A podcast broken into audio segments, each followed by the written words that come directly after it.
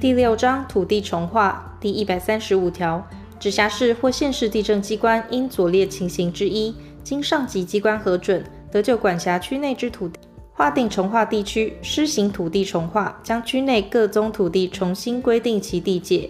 一、实施都市计划者；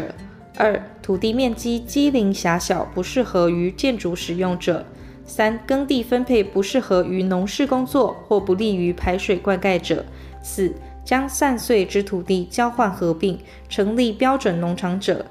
五、应用机器耕作，兴办集体农场者。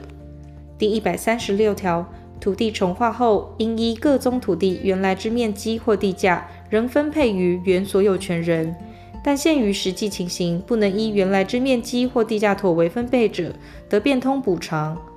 第一百三十七条。土地畸零狭小，全宗面积在第三十一条所规定最小面积单位以下者，得依土地重划废置或合并之。第一百三十八条，重划区内公园、道路、堤塘、沟渠或其他供公共使用之土地，得依土地重划变更或废置之。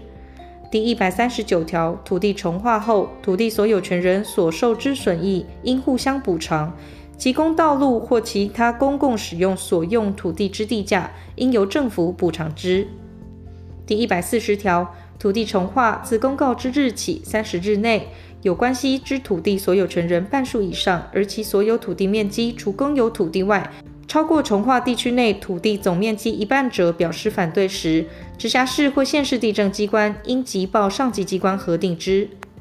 第一百四十一条。第一百三十五条之土地重划，得因重划区内土地所有权人过半数，而其所有土地面积除公有土地外，超过重划区内土地总面积一半者之共同请求，由直辖市或县市地政机关核准为之。第一百四十二条，